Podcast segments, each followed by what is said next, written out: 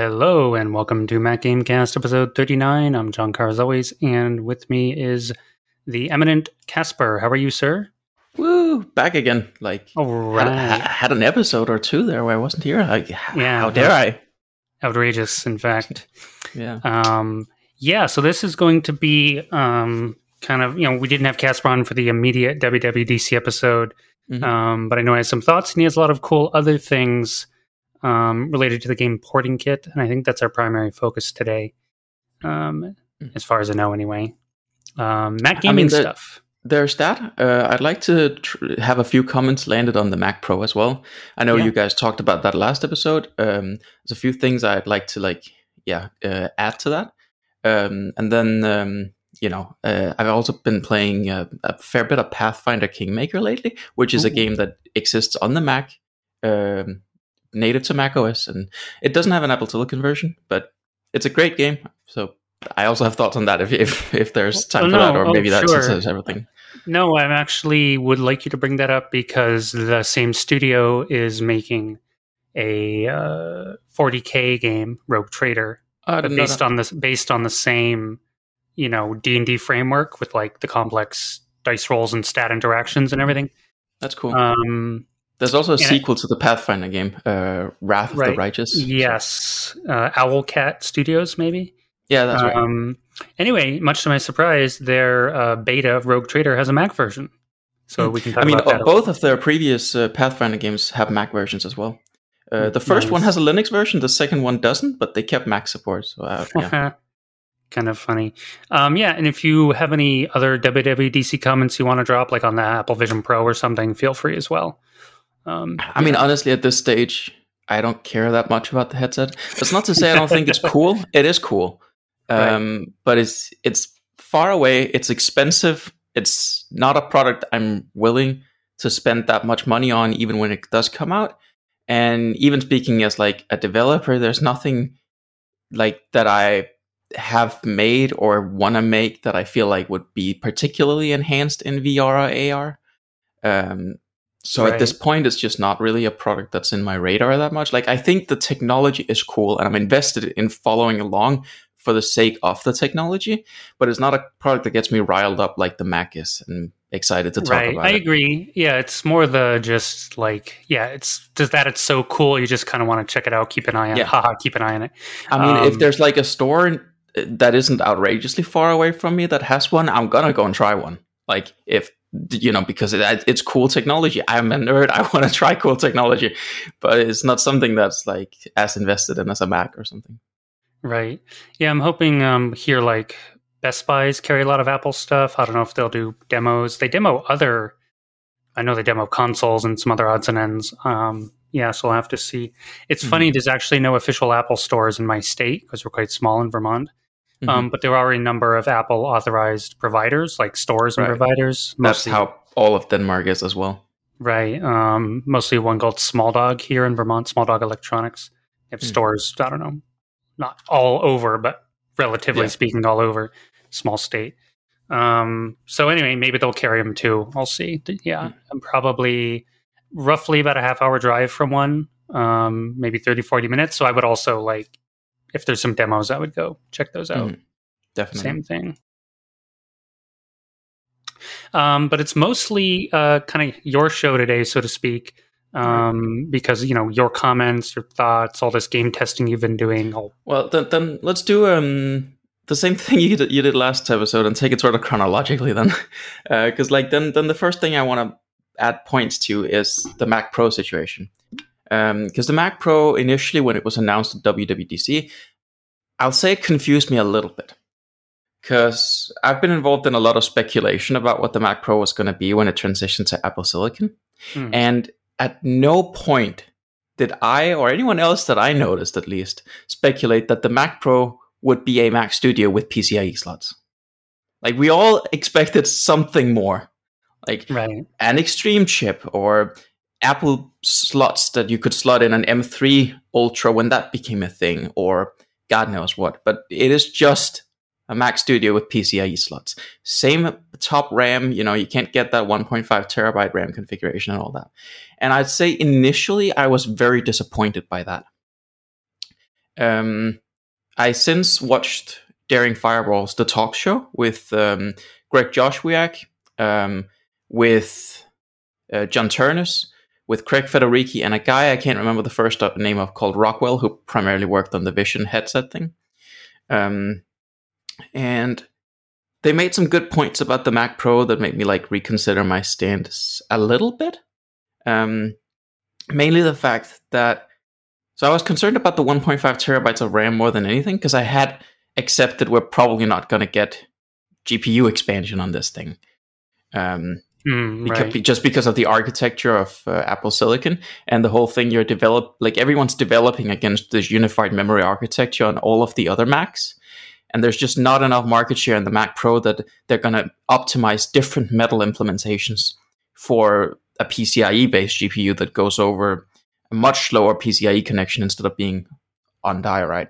So to to really fit in with the applications that are going to be developed for macOS, it's pretty infeasible to have something that doesn't integrate with the unified memory architecture, like an external GPU. So they would have to figure some other way of doing that, and I, Mm, I just didn't see that being in the cards. But I did assume that there would be some way to figure out one like a large pool of memory through some ti- kind of like tiered uh, setup where you still have super fast on die memory, which would then top out at the 192 gigabytes or something. And then similar to how like a fusion drive used to operate, but in a memory sense, where you have this super fast on chip memory, and then you have system system memory that Right. would function in traditional sense, and the system could like utilize that as like the swap, but it was still memory, just extra fast, right? Um, that was what, sort of what I was ex- expecting, but none of that. Um, but anyway, what the Apple uh, execs said that sort of made me feel maybe there's a justification for the whole um, move away from that kind of system was um, some workflows do require that ludicrous 1.5 terabytes of RAM or that sort of level.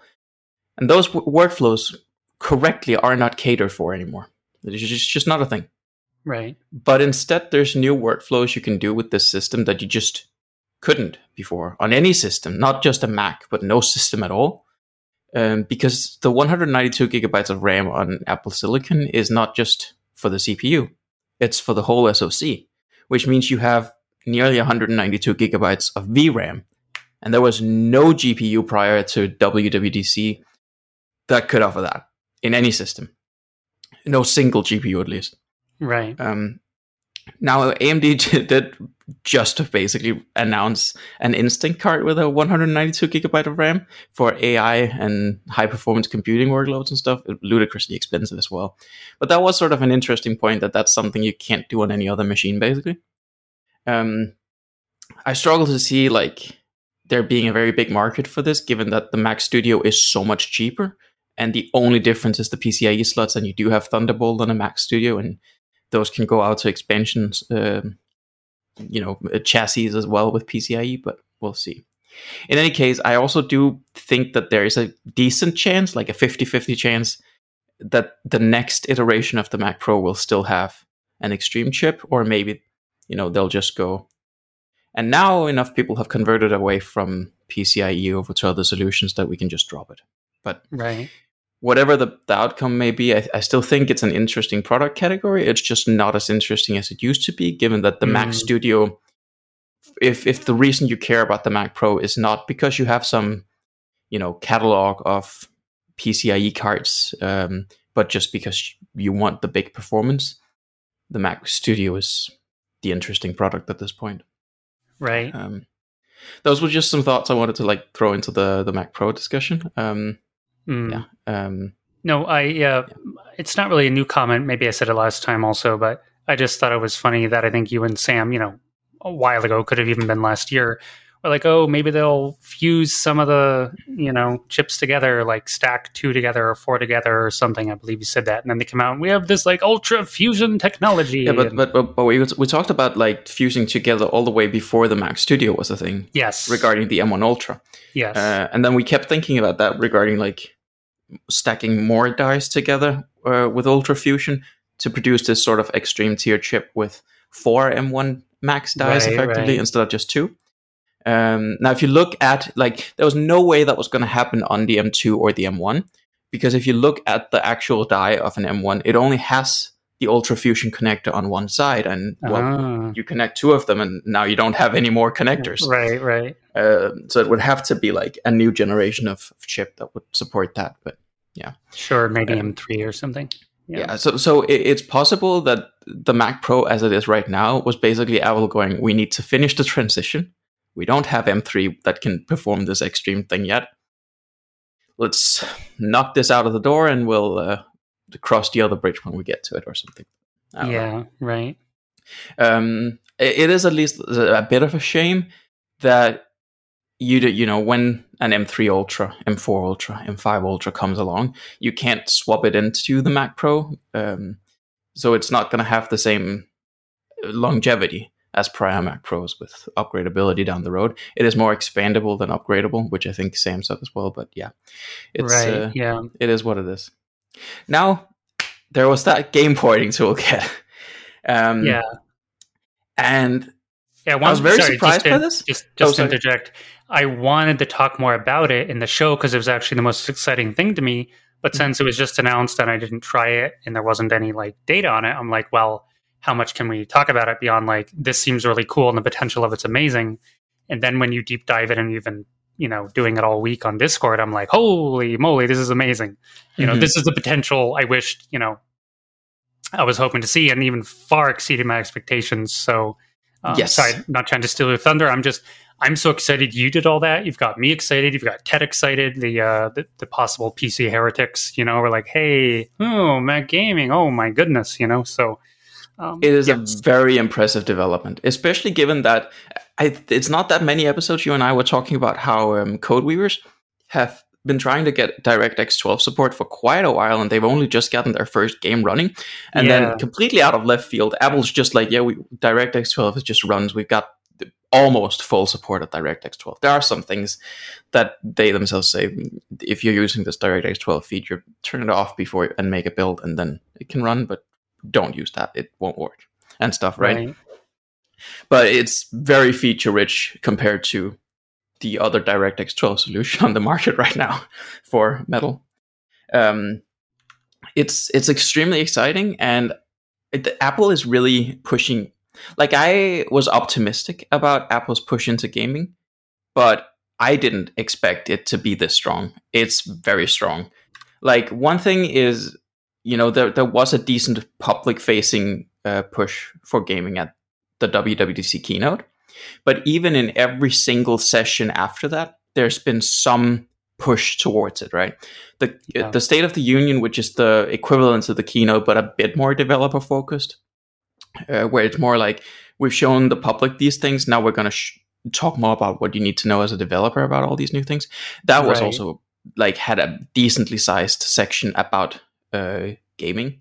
And then on the Tuesday of WWDC, there was a three part series of Bring Your Game to Mac with just a Ah. bunch of information for game, de- like targeting game developers going, this is how you do this bit, do this bit, do this bit, your game runs. And including like an optimization stage and stuff. It was, yeah. They this game porting toolkit, I also want to emphasize that it's uh, it's more than just one thing. Like the thing we're focusing on mostly now, um, you and me, but also like the wider Mac gaming community, is just stage one of the Mac uh, porting toolkit. It's the what Apple dubs the emulation layer, which I find kind of funny, given that they are using parts of Wine, and Wine stands for Wine is not an emulator. But Ah, it's just a bit fun. Um, but that's just step one, the emulation layer. You know, the idea is uh, game developers will use the emulation layer to run their game as is, no changes, and go like, oh wow, even through all this translation, I'm getting 20, 30, 40 frames per second, whatever. Um, and then Apple has provided a host of other tools that'll make it easier, faster, and you know more convenient for developers to port their games to Mac. And they can do these things piecemeal, so they can uh, use the Metal shader converter to take the DirectX 12 source files and output Metal files, um, and then change some CPU code around to use Metal instead. And don't need to do all the work at once. You can do a bit of the work, right. run it again, and hey, now it's 10 frames per second better. And then you do the next step and improves, improves, improves.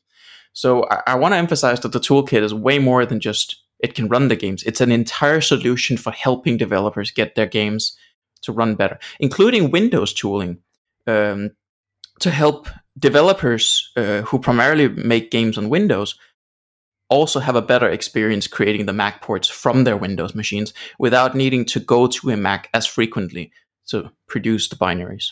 Right. Um, That's important. I think we've either definitely. talked some in the past or even like on the uh, sort of the 1.0 version of the show, like 10 years ago, talking to some devs and some like indie devs who did porting, and some of them were just like, I just don't have a Mac laying around to test the game on. Yeah. It's kind of that simple. And they're not like swimming in 1000s mm-hmm. of dollars to just buy a Mac or whatever, but like a kind of a medium range Mac that maybe the game would run on. Mm-hmm. Um, so I think that's actually it sounds small, but I think it's a very key point what you just said. It is. I'll point out that you do still need a Mac for final uh, distribution, assembly of the binary, testing purposes. Like the game is a different version when running on a Mac, so you do need a different test suite for the Mac. You know, right. QA and, and everything.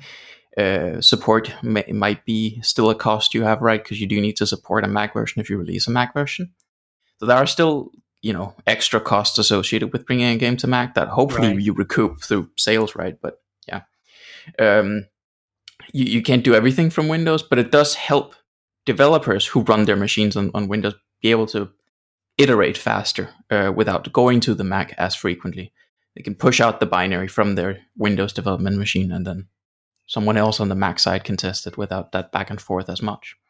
Right. Um, but the emulation layer is the bit that we as end users shouldn't but can use without any developer intervention already. I say shouldn't because A, it requires a lot of very early stage beta software right now. And I would not advise anyone who isn't, let's say, an expert tinkerer, just go out and uh, and try and install all of this and, and do it at this point. Because um, you're going to have to install macOS Sonoma and it's beta one at this point. Um, it, back when Ventura was the new kid on the block, when I installed beta one on my iMac, I wound up in a position where I could boot my computer, it would stay on for five minutes, then it would kill itself, just oh. completely shut off. And that was what happened like consistently. I had to reinstall Monterey um, through recovery. There was no way around it, right? Right. Um, de- developer betas are developers beta betas for a reason. They are not stable software. Um, so yeah, I, I, just disclaimer: I don't want people just going like, "God, this is so exciting! I'm going to rush out and install all of this now." It's very early stages. It's very unstable software. That said, it is also less uh, unstable than prior years. Like this is the most stable I think any developer beta one has been for me uh, with Sonoma, nice. and it runs fast, smooth. Everything's great. That's not to say there aren't bugs. There are plenty, but fewer than normal for the developer beta ones. So, um, yeah, the developer toolkit also beta one that could improve greatly over time as well. Um, and second, the intended use case for this is to help developers port their games to Mac. We, as the Mac gaming community, want to uh, make excitement around all of this. Go like, look how well these titles already run without any work done. But this is by no means the ceiling of what can be achieved. Like a two, even 3x performance increase with a native port for some games is feasible. Um, and like it's not a good UX experience for customers to go through this route. It is definitely intended for something developers use. It's not to say you can't use it. And if you're really excited about a specific game that runs on the toolkit, I think you should try when it's no longer beta software, or if you're really a tinkerer, maybe even now. Um, but it is not the end goal of it. I want to emphasize that point as well. Now, with that said, I have been tinkering a lot and trying a whole bunch of games. And obviously, some run better than others. Uh, generally, I'd say that DirectX 12 games run significantly better than DX 1011 games. And don't think about DX 9 and earlier because Apple hasn't done anything special with that. Their uh, D3D metal library only covers DirectX 10, 11, and 12, the graphics frameworks on modern-ish versions of Windows. Um, for prior versions of DirectX, you're basically back to Wine 3D and uh, Vulkan, Vulkan solutions that CrossOver and Wine already have out there, so there's nothing new there. Um, but if we look at DirectX 12, like I have God of War running on my M1 Max. It's the 24 core 16 inch machine.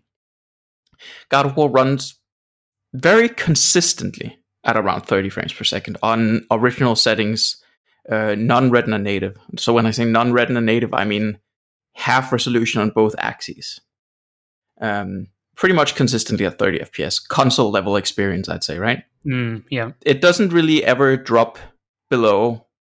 I mean, sometimes it goes to like 28 frames per second, but it, it doesn't noticeably drop, right? Yeah. But it also never really soars above the 30 ish mark. It, I'd say the range is like 28 to 34, which is very consistent. And I do think frame pacing matters significantly more than frame rate. Like, it's much better to have a game that stays locked at 30 than one that fluctuates between 120 FPS down to four every five seconds, right? Um, so yeah, that's that's the level we're looking at for God of War, and I, uh, I don't think it matters much if you have the 24 or the 32 core GPU here, because uh, I found it seemed a lot of the time um, we were equally bound by GPU and CPU on my machine. Uh, the percent time on the CPU pretty much always matched exactly the percent time on the GPU. So if you have a faster GPU, it's just going to spend more time waiting on the CPU.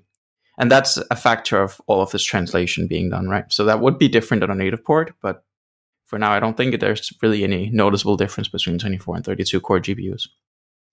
All of this is detail uh, Apple gives you when you run the emulation layer. They have the Metal Performance HUD. I also tested in DirectX 12 games, um, what's it called? Cyberpunk. Um, where uh, again a very similar experience to uh, uh, God of War. Honestly, like I put everything to high, uh, and I did, there didn't really seem to be a noticeable difference between putting everything at high, medium, or low. Again, I think this is a factor of CPU bound versus GPU bound because raising these settings put more load on the GPU versus the CPU. But if we're all just CPU bound, it doesn't really matter that much. Mm. Um, but again, well, I was looking at like a bit above 30 FPS there, like I would say 35 to 50, 40. Um, so very playable. Um, and, and again, like a little better than a console experience, probably. Like depending on how you set the console tuning. Cause with everything in high, it would like be the quality mode of the console, but that yep. runs at 30. Um, what other DirectX 12 games were there I tested? Because I know there was at least one more. Um, uh, some sort of I don't know if it was a Final Fantasy game or like a Dragon Ball game or something. There's a both DirectX 11, but yeah, th- th- so let's just broaden the scope, I guess. Um, Elden Ring, I think you also tested. Or? Elden Ring, that's DX12. I tested Elden Ring. Uh, that ran even better than Cyberpunk in God of War. Again, seemed to mostly be CPU bound, varied a bit, uh, depending on area and stuff. But in the area I tested, which was um, the area around um, the first major boss of the game. Um, ah, what's his name? Uh, Mar- Margit, Margit, Margit, Margit. Yes. Um, there's both a Margit and a Morgott in the game. oh dear, that's confusing. yeah. And it, some people think it's the same guy. It might be the same guy. I don't know. It's weird. Mm. Um, but that's just where I happened to have my save game. Save game. I'd finished him a long time ago, but I went back there for some reason. Anyway, um, looked at like 45 frames per second. Um, everything is at uh, half uh, native resolution, like that non Retina native. Um, yeah, high settings again. Very impressive given the amount of translation layers we're going through here, right? It's not uh, as much as like CrossOver where you have Vulkan to Metal in the mix as well. It is directly from DirectX to, to Metal. Um, but the fact that we have these complex DirectX 12 games running through both Rosetta and the GPU translation layer at the same time. It's remarkable, honestly. Like that you can do real time stuff that goes through so much translation. It's it's exciting to me. Yeah, it's really impressive. Um, you also, I believe, tested um, Hogwarts Legacy and that's DirectX 12 as well. maybe? Yeah, so um, Hogwarts Legacy uh, honestly runs better on my Apple Silicon MacBook than it does on my iMac, which is a 2020 uh, with a Core i7 10700K and a Radeon RX 5700 XT, um, which it's incredible, right? Um, so the one major difference is that on my laptop I ran it at non-Retina native, just straight. right. On my iMac, I have it set to display resolution of 4K, but with internal render resolution of 1080p, using FSR to scale it back up, and that does have a performance cost. right. Um, but on my laptop, I was seeing consistently like six FPS more than on my desktop. Um, at the settings I play at, which is basically everything at ultra at that resolution. Um, so we landed at like, yeah, for 38, 40 esque uh, FPS, I think.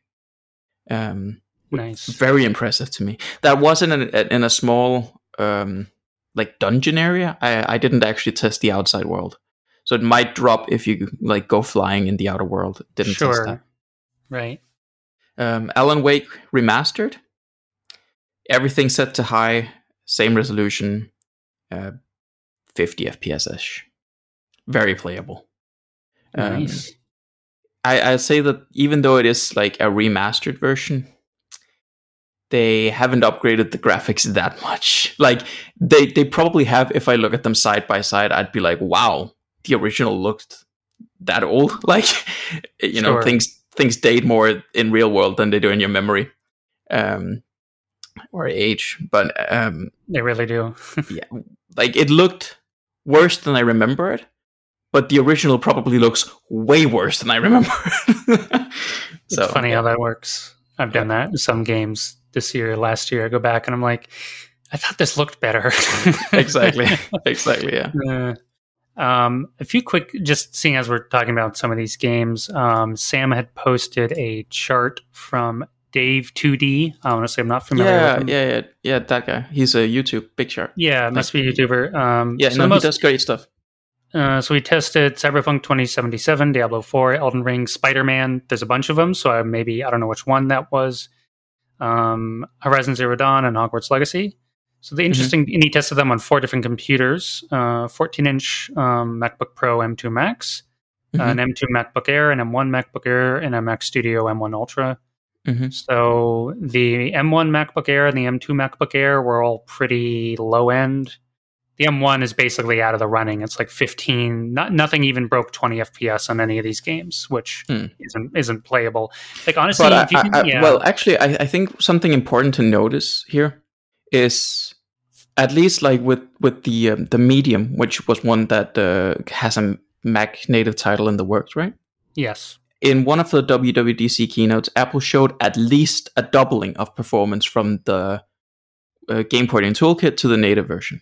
right, yeah, And for for all for all the M1 MacBook Air results in the Dave2D chart, if you double the frame rate, you get at least 30 frames per second for Absolutely. a MacBook Air M1. It's true. And in some cases, you'd hit like 35, 40. Um, Yes. I found um, in the past, at least, of course, this is all subjective to um, personal, like gamer preference. Mhm. But I can't remember the game, but I played something like at a steady 25, 28, like very, like it doesn't move. Mhm. And you don't really notice a difference. Some people claim, though, if it's not 60 FPS or 120 FPS, it's garbage and unplayable. So it's like, what are your eyes used to? What's what, you know, what kind of monitor do you have? Basically, like, yeah, what's an acceptable gaming experience for you? The level of the, the textures, you know, the Mhm. draw distance, you know, the FPS rate, like um Well, I I think gamers, yeah. I think what you say there about the monitor is also an important point because obviously with my MacBook Pro, I was testing all of this with the ProMotion display that can like adaptively change its refresh rate to match the the frame rate, right? yeah. And I'd say that like something like 38 FPS or something in that range, right, looked significantly better on that display than it does on my iMac at a similar frame rate. Because every single frame the GPU sends to the display gets displayed. Whereas with like 30 FPS on a 60 hertz monitor, there's like this, you know, not um, what do you call it? Like it, there's a, a term from like um, film projectors where they do um, uh, so some frames are repeated and some are not right, right. To, to match up the frame rate and the, the display right uh, but with every frame actually being presented on the display it feels smoother than it does on a non-adaptive frame rate display at a, at any given resolution. It's true, it does. So that's that is a factor. Um, and it's key what you said also that the chart I was just mentioning from Dave2D. This is the beta one porting toolkit, zero optimization. So mm-hmm. On the lower end, it's not promising. But yeah, if you double those numbers, which is very reasonable, you're completely playable. And what's interesting is on the M2 Mac, MacBook Pro M2 Max, mm-hmm. and the M1 Ultra Mac Studio, the frame rate's mm-hmm. already great. I think the yeah, lowest definitely. one is like 40 FPS. And on the M1 Ultra, they jump up to like 60, 70, 97 in one case, Diablo 4. Mm-hmm. Um, what I did find funny was on Elden Ring for the M2 Max and the M1 Ultra, they're the same, 60 FPS. I don't know if that was like a locking uh, that's, that, that, that's a locking thing. The, that's what I thought. Okay. Because then we have some pretty big discrepancies, like Cyberpunk on the M2 Max, 40 FPS. Mm-hmm. On the M1 Ultra, 71 FPS you know like big difference there but yeah but but again like going back to the whole thing with this as a, being a developer preview one um, some people with the ultra chips have reported like horrendous frame rates like well we're talking mm. 10 fps um, ah, yeah. because something goes wrong with the whole UltraFusion thing and the beta preview so it just doesn't doesn't use utilize like there's yeah it just doesn't it doesn't work very well um I think I've only heard people report this for the ultra chips and no other chip, but it might just be a generic thing that happens on any like thing with with this bug. I don't know, but that's something to keep in mind. You know, some things might just fall through the floor. for sure. Yeah. What I'm most interested in though is not these higher ends, not the M2 Max, not the M1 Ultra, and not even the M1 MacBook Air. Though that's like you said, if that doubles, that's impressive. Mm-hmm. To me, once again, talking about um, baseline, and this is always our caught like the through line point of this whole silicon thing since it was announced. What's mm-hmm. the floor of Mac, like Mac gaming performance, like year by year as yeah. it climbs? So the M2 MacBook Air is going to become the new floor eventually, like more yeah. or less. There were the M2 yeah. chip because the M1 is already what two, three years old. Mm-hmm. You know, so the Mac and on this unoptimized chart, the M2 chip is putting out very like close to that 30 FPS across a lot of these big games, or not far yeah. off. And know, what I think is impressive to me.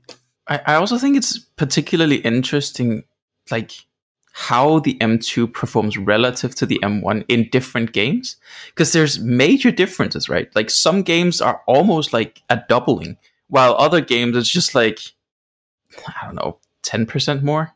Yeah, for uh, sure. Doing like off my off the top of my head percentage math uh, is probably wrong, but yeah, it's it's big versus small differences across the different games tested.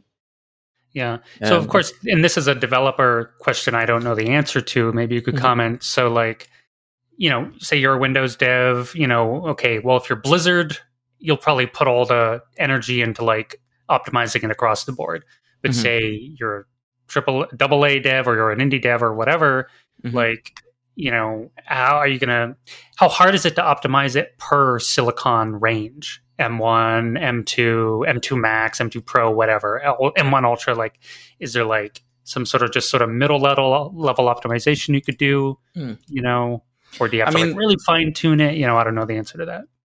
Yeah, I mean, some optimizations are gonna be better just across the board. Um, like no matter what hardware it runs on basically right and you're gonna do that you know for for your game because it's gonna affect the pc port it's gonna affect the mac port it's gonna affect the playstation port if you make that whatever all of your versions some uh, optimizations are going to be specific to the software platform you're targeting that is metal versus directx versus whatever right. windows linux mac os um, this might be focused like I would say significantly less on for a smaller market share operating system like macOS. Some things are going to be hardware architecture specific. And by that, I'm like saying something like ARM versus Intel, or on the GPU side, immediate mode rendering versus tile based deferred rendering, which are like the difference between your traditional AMD or NVIDIA GPUs and Apple Silicon's GPU architecture. Right. Um, for this, some of it can be very it's very variable how much work you need to put into it to get uh, big or small gains out of it on that front. Um, for some things, you know, it's going to almost be automatic, like almost automatic, and you just win, you know, 20% performance on making a very tiny change. And that's going to happen, right? That they're going to take the easy, uh, easy wins. For yeah. other things, you're going to have to like hyper specialize on each individual hardware configuration.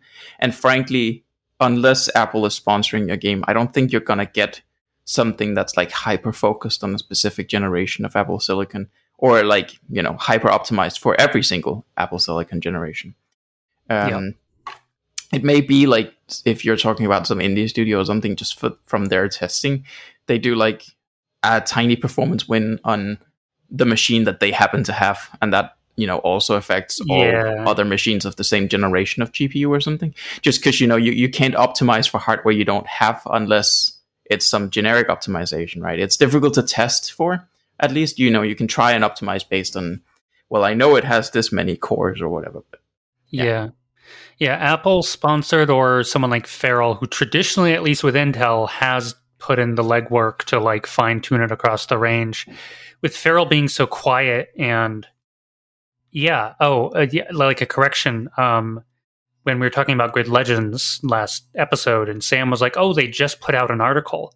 That mm. article was from 2022, June right? 6th, it was a year, not 2023. Year I didn't catch that until after the show, and then I posted on Discord. Mm. So they are announced the game a year ago. Still made no particular showing at WWDC. I don't mm-hmm. think it was there at all, unless it, there was like collage of like games flying around at one point. I don't know if one of them was like Grid Legends, but no, but but they did they did not that long ago put out a YouTube video about some Warhammer. I don't know if it was an expansion or a new game or something that was oh, really? coming to macOS. Okay, um, interesting. Um, I didn't catch that. Well, there's always more Warhammer DLC being released. Like it was probably a DLC. It sounded like um, a DLC. There is a new Warhammer game coming. I think it's okay. set in. Oh my goodness, am I? It might be set in Egypt or something. Mm-hmm. I forget the name of it.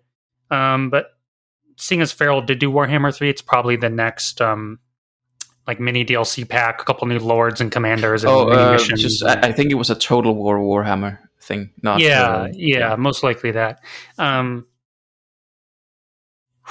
yeah, so yeah, but the the baseline floor is what I'm most excited about. Of course, the M1s are still the bulk of the M1 ship, whatever the range is. Mm-hmm. You know, M1 or M1 Max Pro, whatever it is, Ultras. Mm-hmm um, are still the dominant range because they've been out. But say a year or two from now, which is when we'll probably really start seeing the results of this game porting kit anyway, mm-hmm. the saturation of M2s will be much stronger. Just the baseline M2, no fancy upgrades.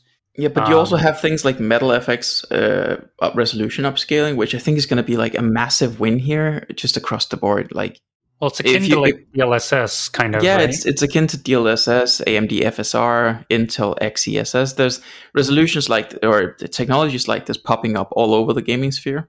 Like there's also an internal one to PlayStation that's just it's been there. You know, no, right. I don't think it has a code name. It's just whatever PlayStation yeah. does. um, right.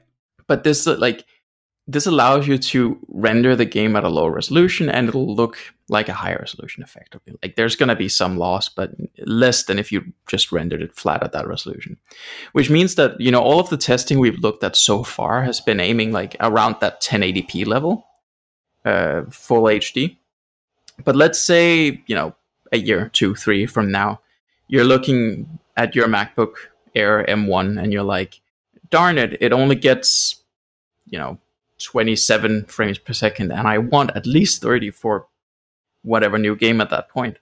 Um, maybe you can use uh, MetalFX upscaling to lower it to 720p, and it'll still look kinda ish 1080p um, with MetalFX, and it'll run at 30 FPS. That's true. Like, yeah. Uh, it's not a it's not a golden bullet. You're not going to be able to play games just forever by lowering the effective render resolution, and it's still looking like 1080p forever, right? But it is definitely going to help um, across the board, right? Not just the low end, but the high end as well. You know, you can sit there with an 8K display and effectively render at 4K, and you know it'll look better as well. It's true. Yeah.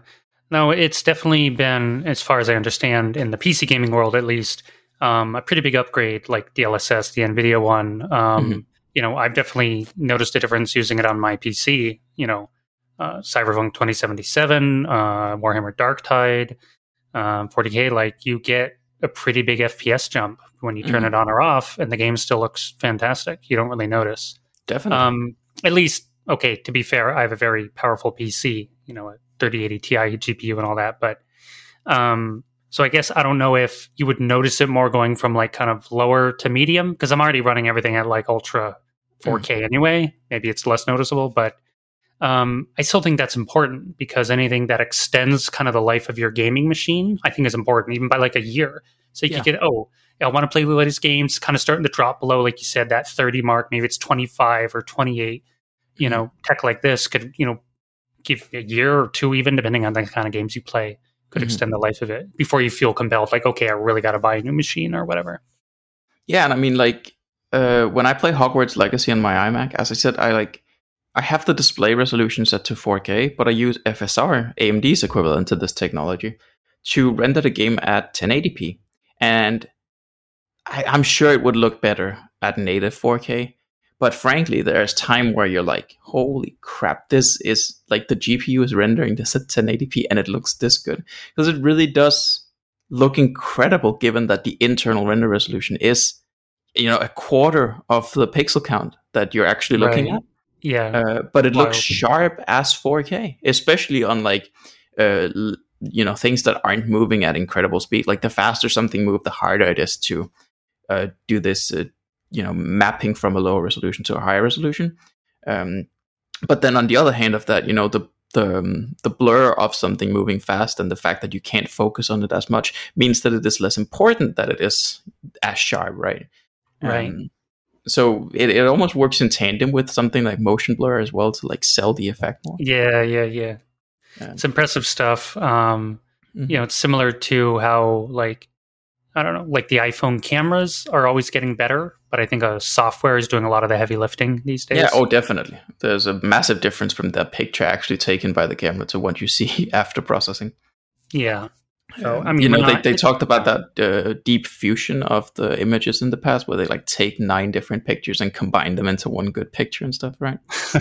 um, yeah. So there's there's a lot of software tricks that you can use to to make something look better than it technically is uh, before post processing. Right. So yeah. Um, oh, uh, speaking of like techniques like that, um, the Vision Pro headset that I mentioned I wasn't that interested in, but I'm going to talk about anyway. Uh, uses uses um, what's it called like foveatic foveatic foveal rendering, uh, where like it uses the eye tracking thing to notice where you're looking at render and renders the point you're looking at at extremely high resolution and your peripheral vision at a lower resolution to save on compute resources. It's just a really cool technology, and like the PlayStation VR headset uses this technology as well.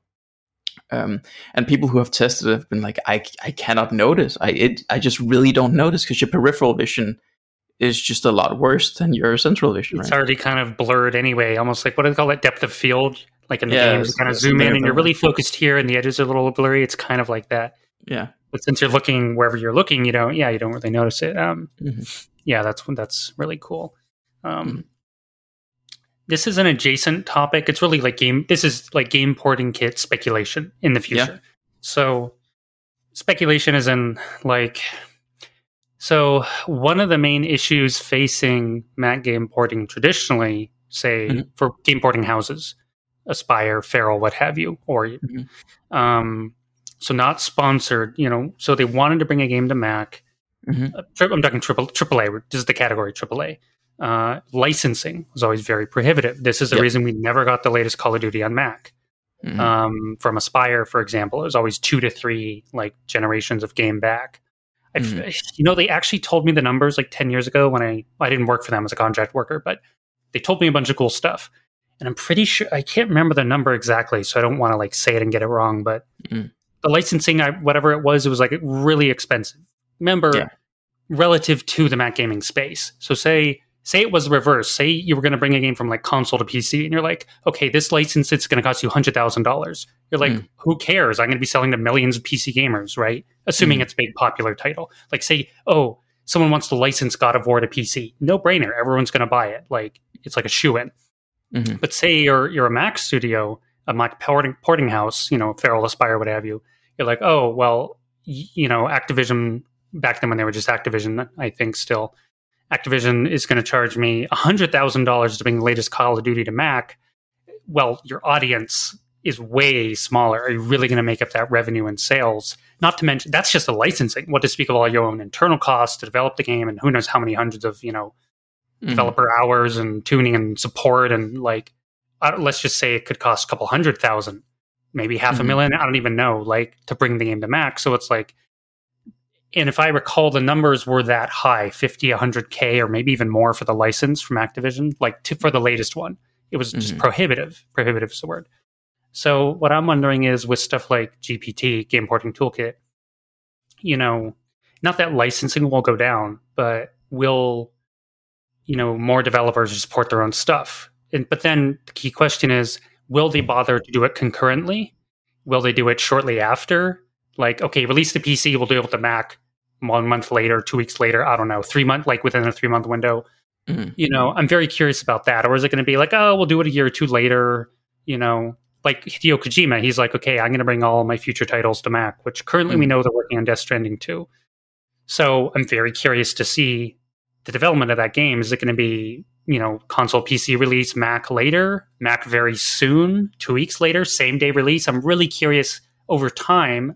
I don't mean right away because this tech has to develop has Yeah. to saturate the market and sort of the interested parties on the pc side and will that have a snowball effect of like again get a couple more heavy hitters maybe blizzard steps in maybe bethesda steps in with like diablo 4 or starfield or something that would be insane Hmm. but then this kind of ooh, you know, that snowball effect. Oh, these other big guys are stepping in.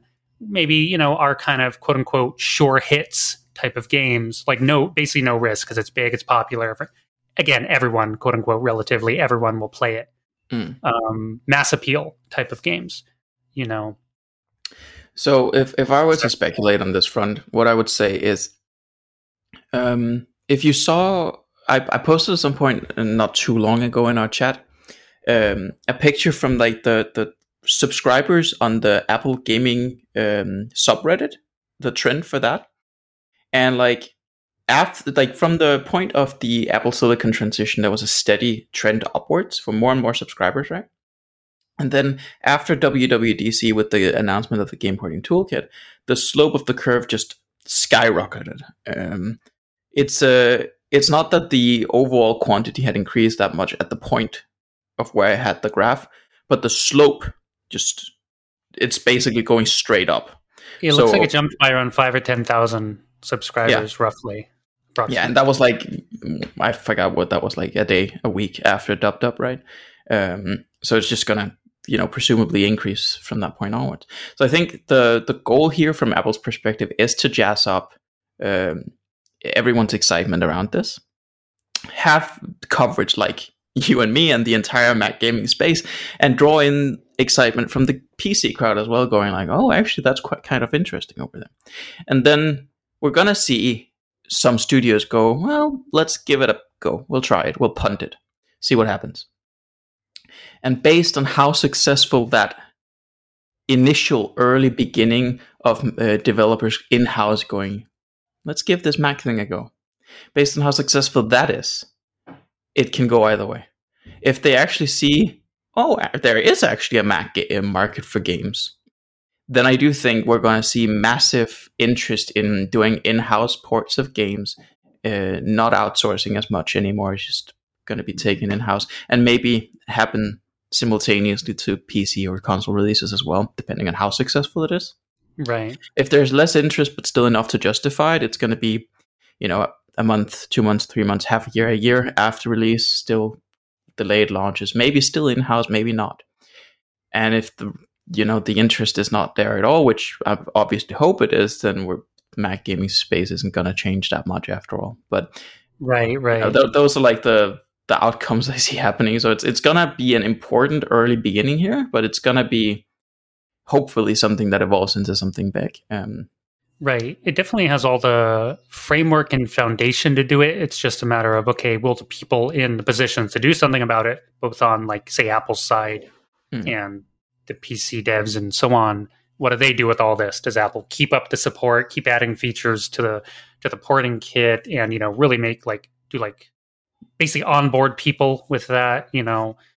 And I'm kind of curious, you know, a little bit adjacent uh kind of mirroring almost something like the Epic Games Store, who who still is like paying for exclusive games and giving Mm. away free games. They've slowed it down, but they're still doing it Mhm. um, to try and compete with Steam. So basically, how long will Apple keep doing this? Now we all know they have unlimited money for all intents and purposes, but that's not the point Mm. because in businesses, a given division or arm has to eventually justify itself Mhm.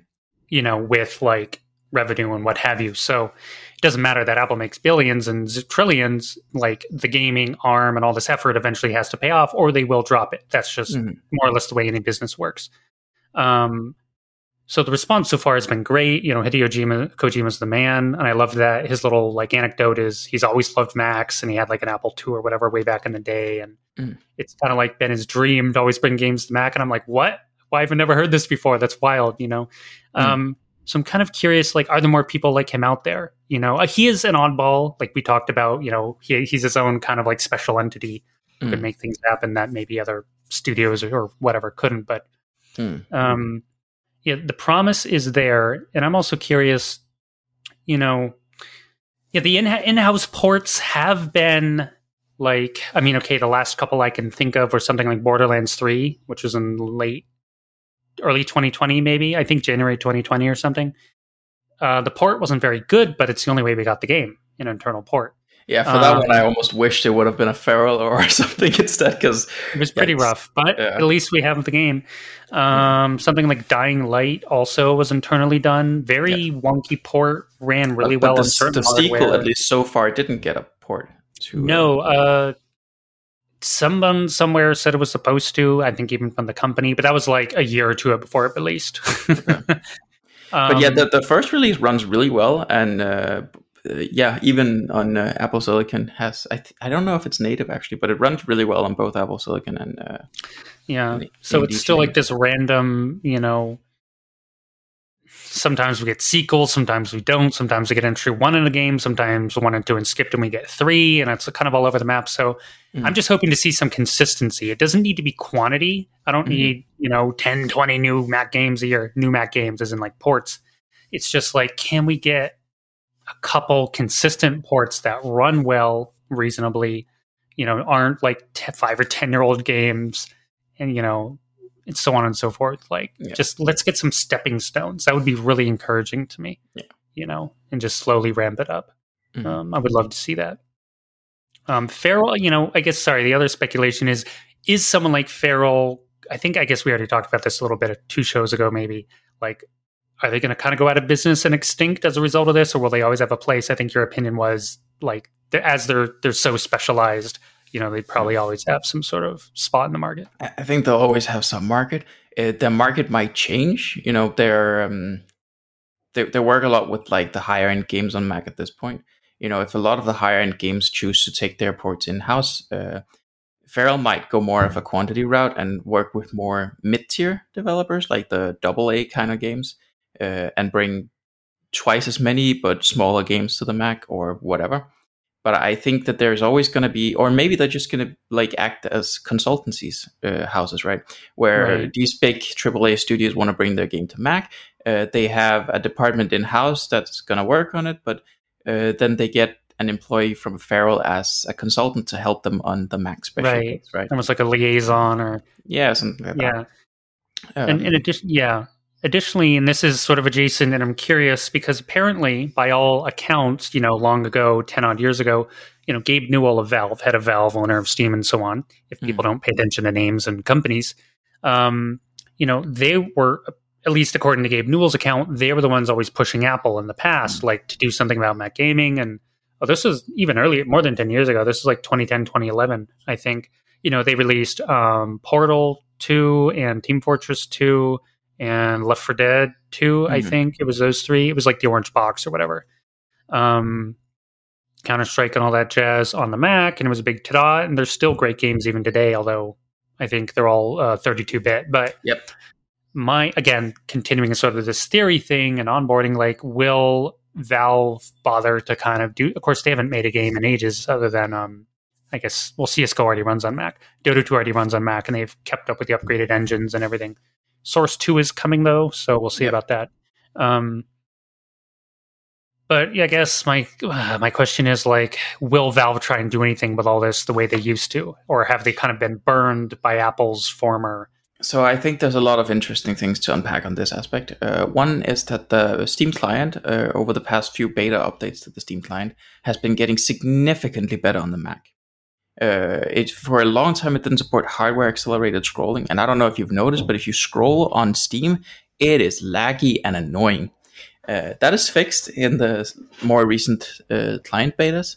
Uh, the UI is getting an overhaul. Um, parts of it is, are going to be more Mac native, like um, the notifications are going to be placed properly among like the top right corner and stuff to right. make it feel more Mac native and stuff.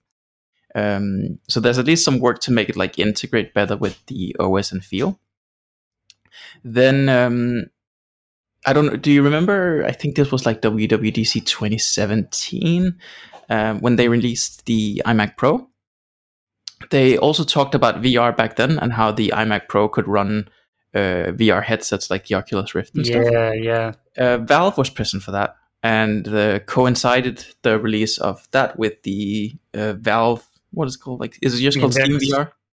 Uh, Valve Index is their oh no, not not the, not the hardware, the software from. I think it's I called think it's Steam, Steam VR. VR. Yeah, I believe so. Yeah.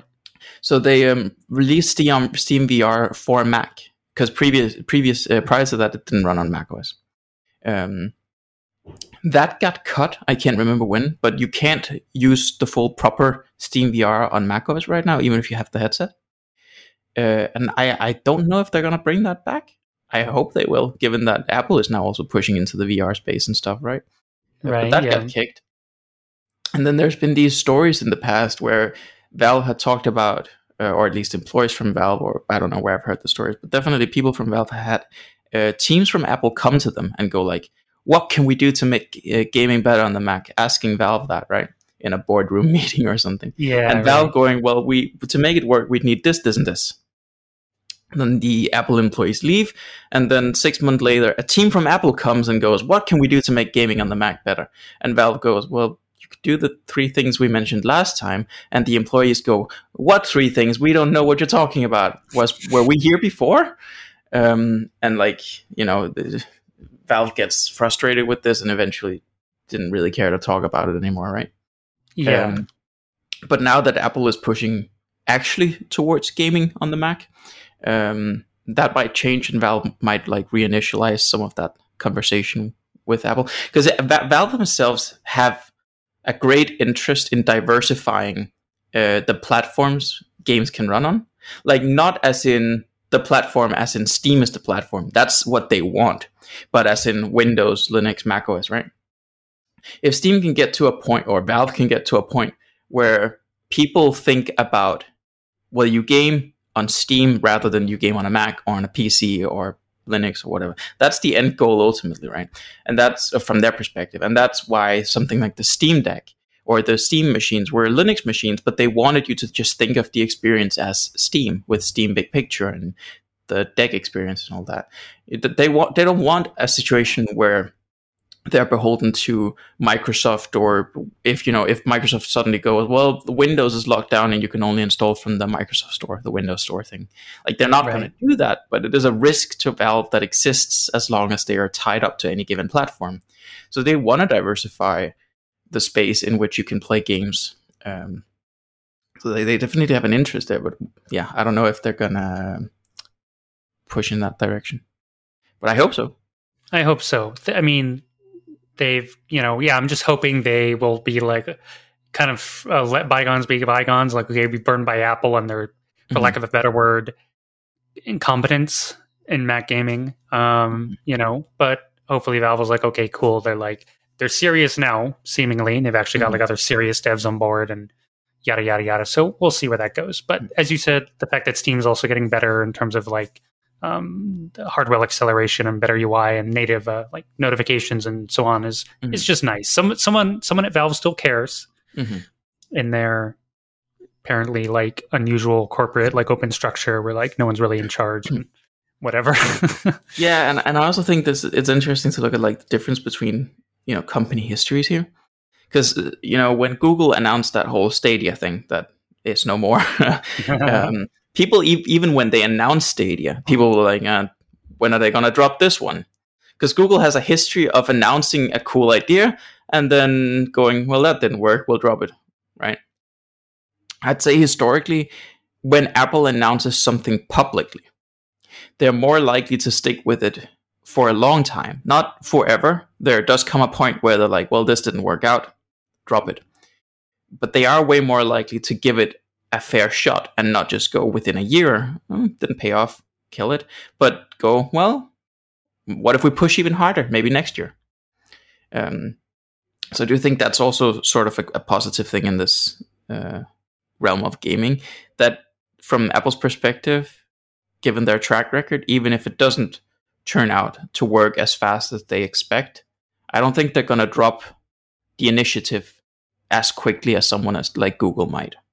For sure, that's or true. some an, an, entity like Google, and not a someone. No, but right, yeah. yeah. no, that's fair. You know, history and sort of mood, intent, reputation, whatever you want to call it, on on these kinds of things is definitely a factor and definitely important. Um, like from the consumer perspective. Um, yeah, like I don't like no one ever took Stadia, Stadia, Stadia, whatever seriously. Uh, yeah, in my opinion. I mean, I tested it. Um, I have oddly good luck into getting into betas throughout my like gaming stuff for some reason. Mm-hmm. I don't. I think I've gotten into like every single one I've signed up for, um, like early early level stuff, just whatever I'm lucky. Um, and it was very impressive. I just launched my Google browser and I jumped into Assassin's Creed Odyssey, and I'm like, this is cool as hell. Mm-hmm. And even gave me a free copy of Odyssey for testing it. So I'm like, thanks, guys. Um, but I was heavily using GeForce Now at the time, and it was honestly as good and super convenient out of the browser. But um, minor seg not this like really quick side snippet mm-hmm. because mm-hmm. you know my love of nvidia uh, geforce now um, is they've got an even extra deal now with microsoft uh, they're going to bring the pc game pass uh, select titles to geforce now so it's just mm-hmm. more library expansion cool so they're supposed and then separately they're supposed to be bringing microsoft store games to geforce now which i don't think has happened yet okay um but the games go uh, weirdly Xbox or it's like the Xbox PC Game Pass. The whole naming thing's confusing to me. Yeah. Um, but it's already its own separate streaming service. But if you use that right now on a PC, you stream the console version, at least in my experience, and it's terrible. Yeah, yeah, yeah. But I believe the difference is with the PC Game Pass, you can actually download the game to your computer and play it or stream yes. it. No, but if yes, you download right. it, I believe in like 99% of cases, it's the actual PC version. No, it is. Or, um, or uh, it's in all cases. Right. Okay. All cases. There we go. Mm. Um, so you okay? So if you want a pure stream, it's a downgrade. But if you want to actually download it, it's an upgrade.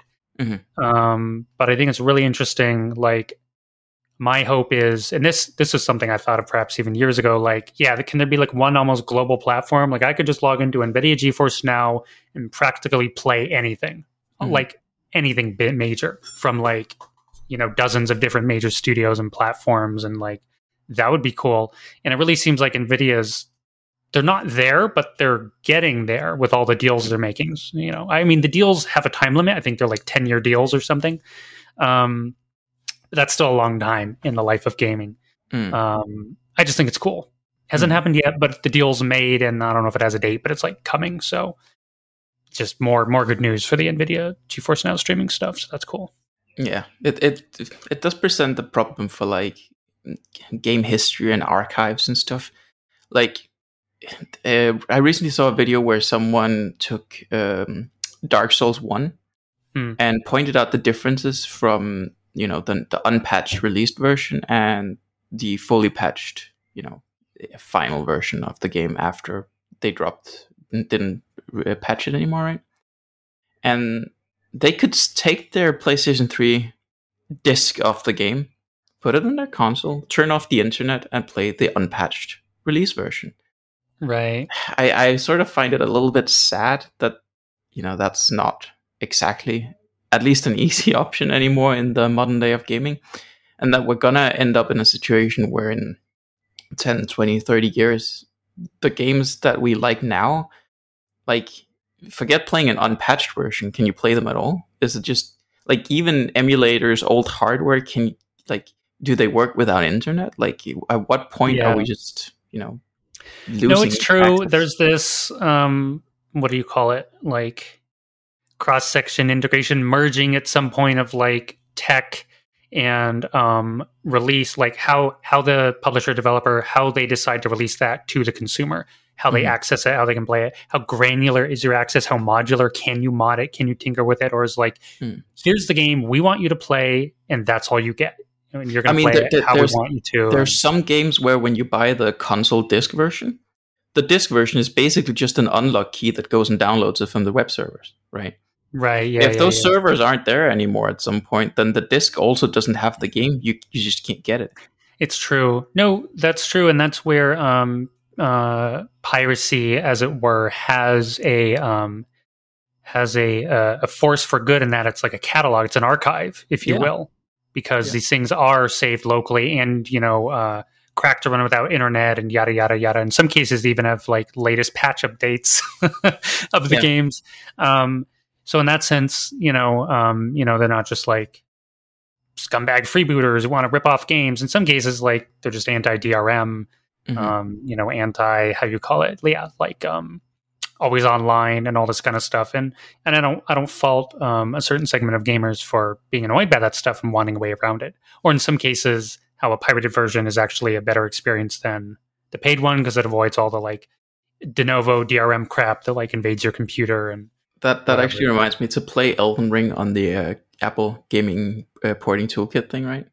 Uh, you have to disable DRM because it, it uses an uh, easy anti cheat, and that doesn't work with these sort of things, right?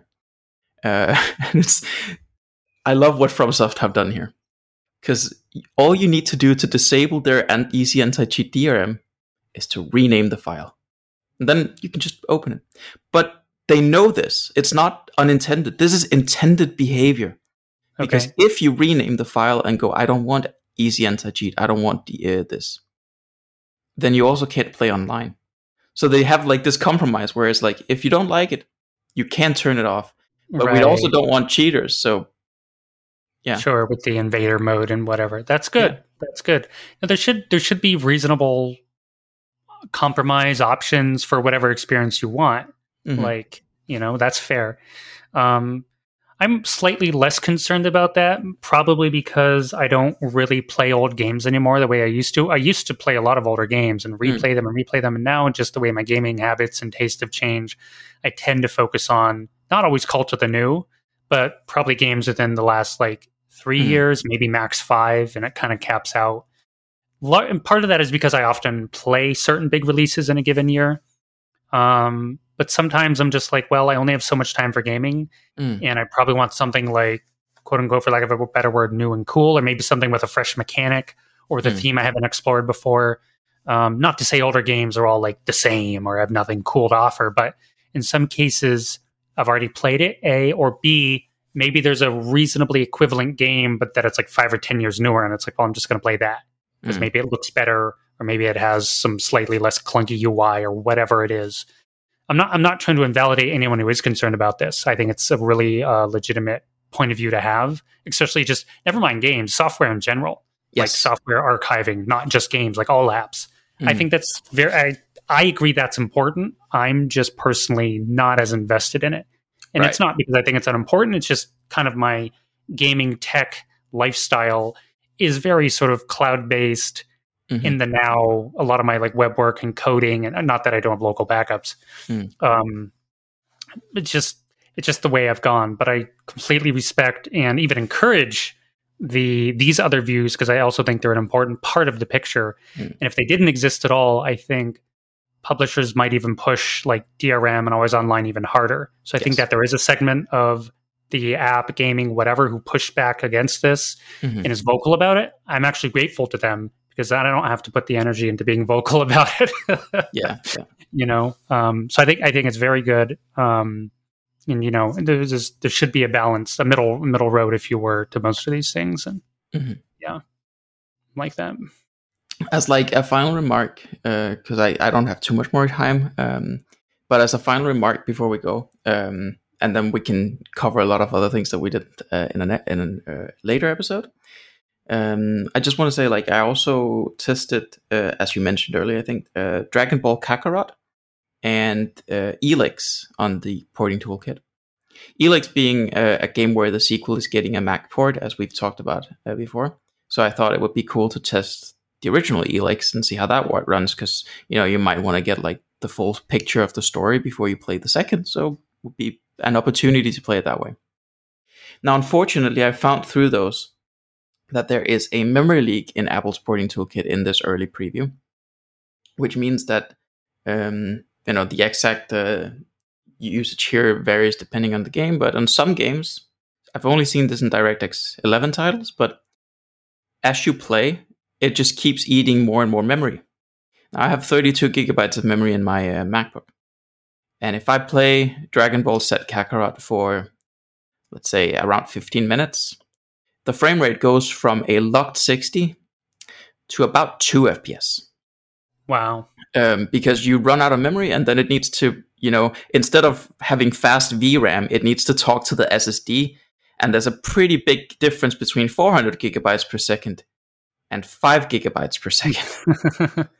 Um, right. so, so that's rather unfortunate. I, I hope and assume it's going to be fixed in one of the, you know, upcoming betas of the toolkit. But that is something to keep in mind. And Apple might not even see it as a priority to fix it, given that you know, if a developer is using this just to estimate what kind of frame rate they might get in a native port, they might just go like, well, you have 15 minutes before you need to restart it, isn't that? That's Right. Right. You know, you can see it Memory, runs at yeah. then. Memory leaks are insidious, though. In some cases, they're slower. Uh, at least in smaller games, I can't remember which ones. I played one or two that had them, and you have to play for a couple hours, but then it's like, eh, it's not like 15 minutes. Um, but um, yeah, it's in, Mhm. it's interesting, and I well, I would hope they fix it so some devs don't go like, well, I- I can't even test this, you know, because I Mhm. need more time. Maybe the game's really complex, or you have to test a lot of different areas or uh, mechanics or something. I don't know.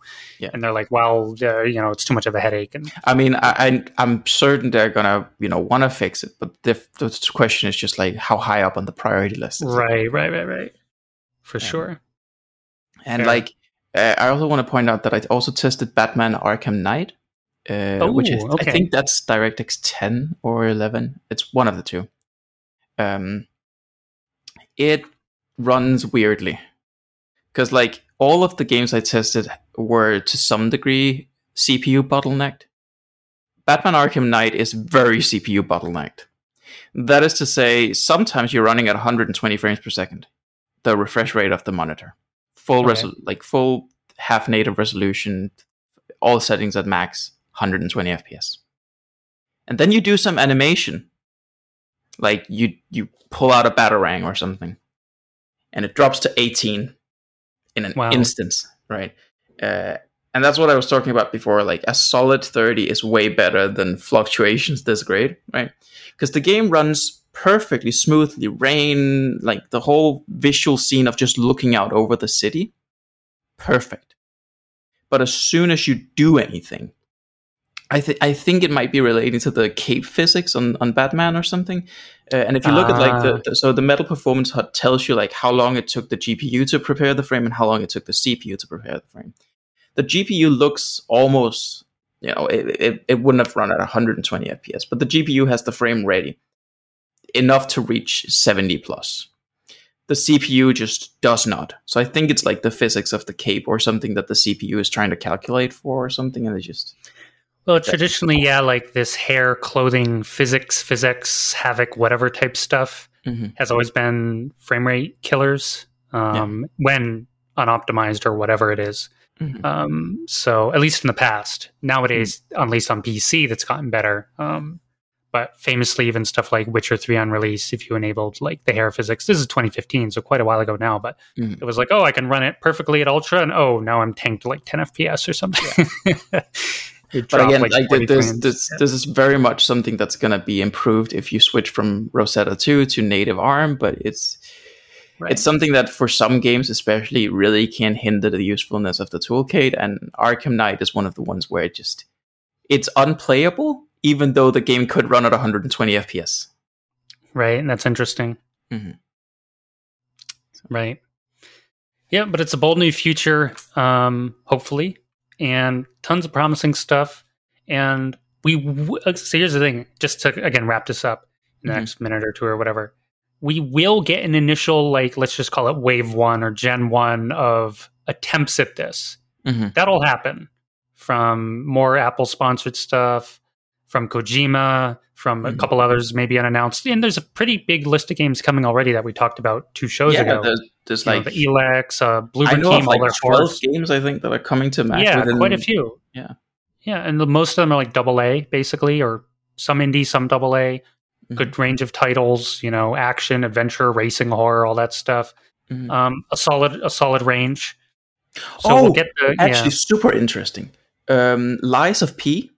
Uh, the demo is only for Windows. I tested it. The, po- the porting toolkit it runs like 45 FPS plus high settings.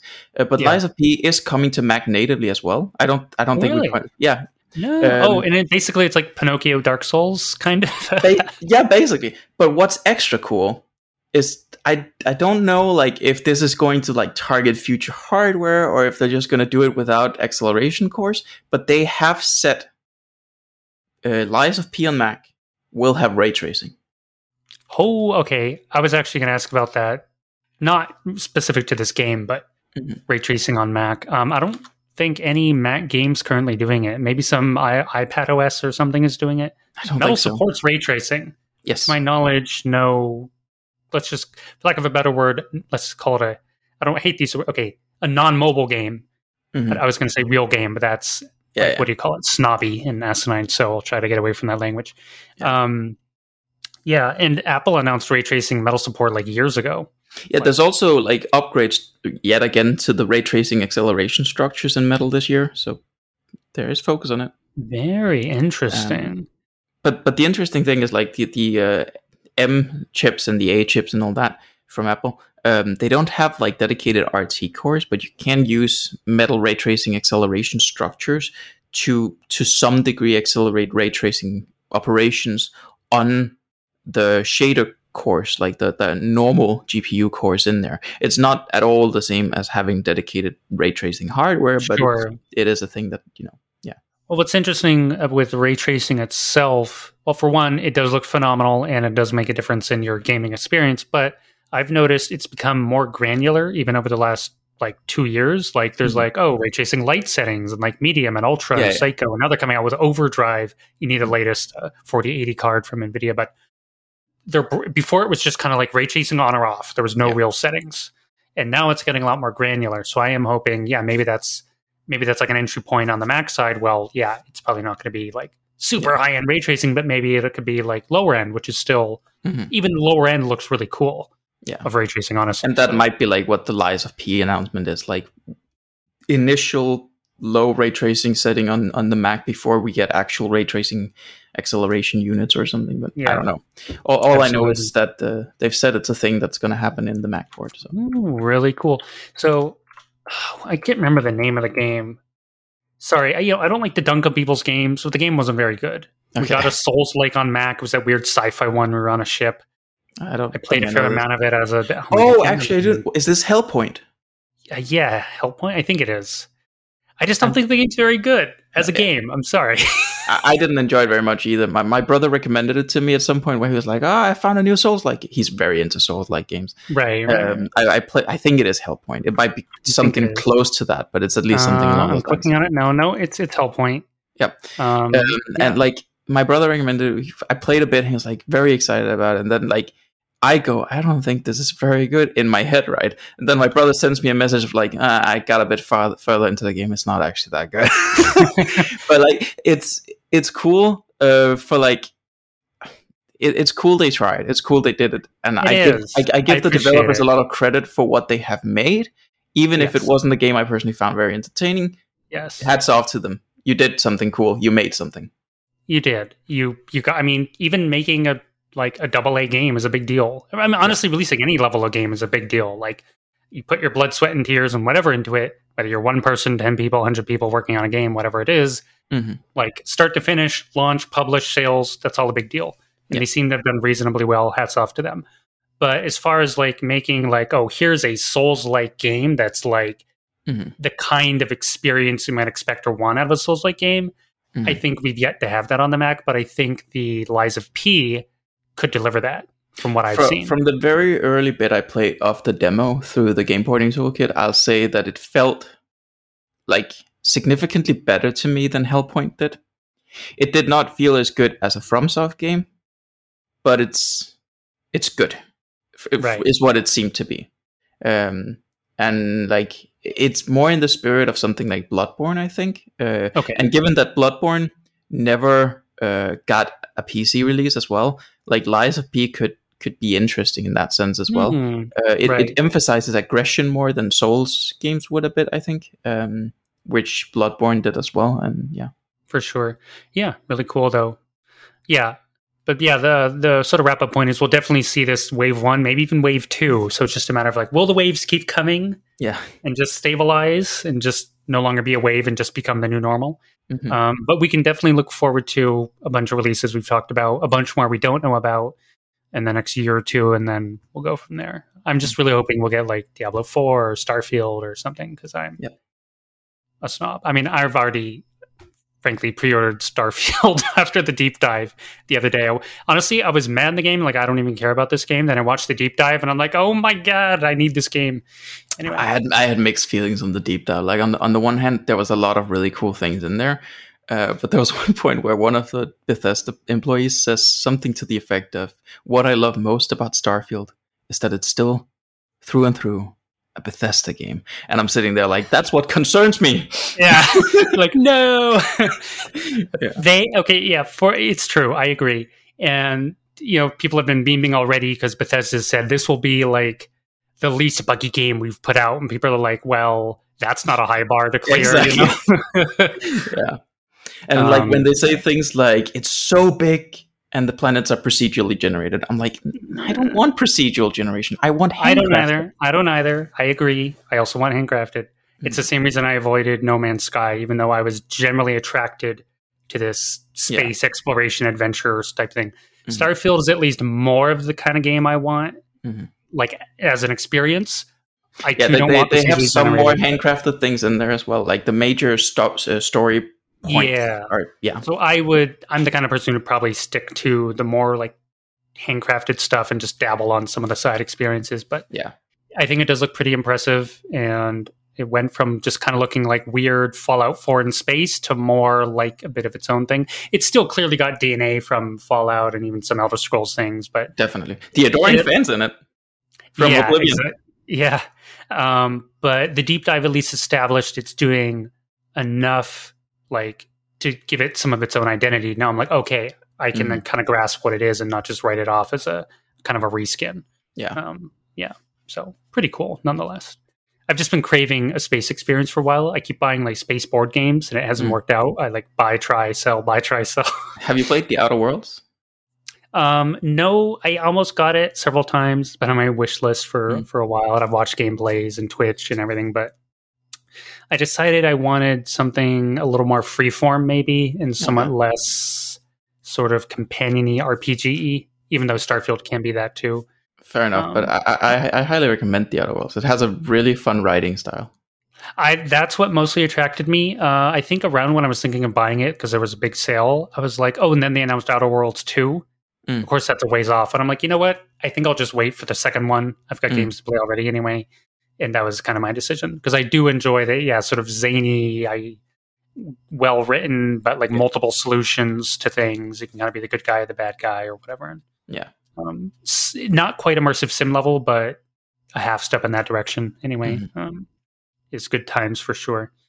Um, but we'll see. Yeah. But basically, a lot to look forward to. Uh, well exceeded our expectations, um, in my opinion, um, with all this GPT game porting kit stuff. Mhm. Game porting toolkit. So, yeah, GPT for short. Mhm. GPT Not to be confused with Chat GPT. That's what I was about to say. Maybe that association in my head. Yeah. You'd have to call it like Mac GPT or Apple GPT or something to maybe Mm. sort of sidestep that. Mm. Yeah. All right. Um, probably wrap it up there because Yep. there's other games we could talk about in the next show or two. Um, Yeah, yeah. But yeah, we're approaching an hour and a half. So Stay tuned for Pathfinder. Yeah, there's cool stuff from Owlcat Games, Pathfinder stuff, including their upcoming Rogue Trader game, which I did play for about an hour and a half in the beta. Um, cool stuff. They don't advertise a Mac beta, but they have one. Just I will say Oh, that okay. much. That's cool. Yeah. But yeah, Yeah, Ma- massive excitement in the in the Mac gaming space. Yes, much hype, much excitement, and thanks to Casper for all his deep dives and uh, lengthy um, uh, write ups and photos. Been posting on the Discord, exciting me, Sam, and Ted, and Mhm. uh, probably not Lily so much. She's off in the army, like shooting tanks. She's posting photos from her tank. It's pretty funny, actually, entertaining us. Um, yeah. All right. Thank you so much, Casper, for all your, your efforts, and glad to hear your comments. Still looking forward to more of your comments, even on maybe some WWDC stuff, but that, that Yeah, can wait till next time. Yeah, that's, uh, Um, yeah, lot to and thanks. A lot to unpack. And thanks for everyone uh, for being here as always and for listening. And we'll see you next time. bye bye. Cheerio.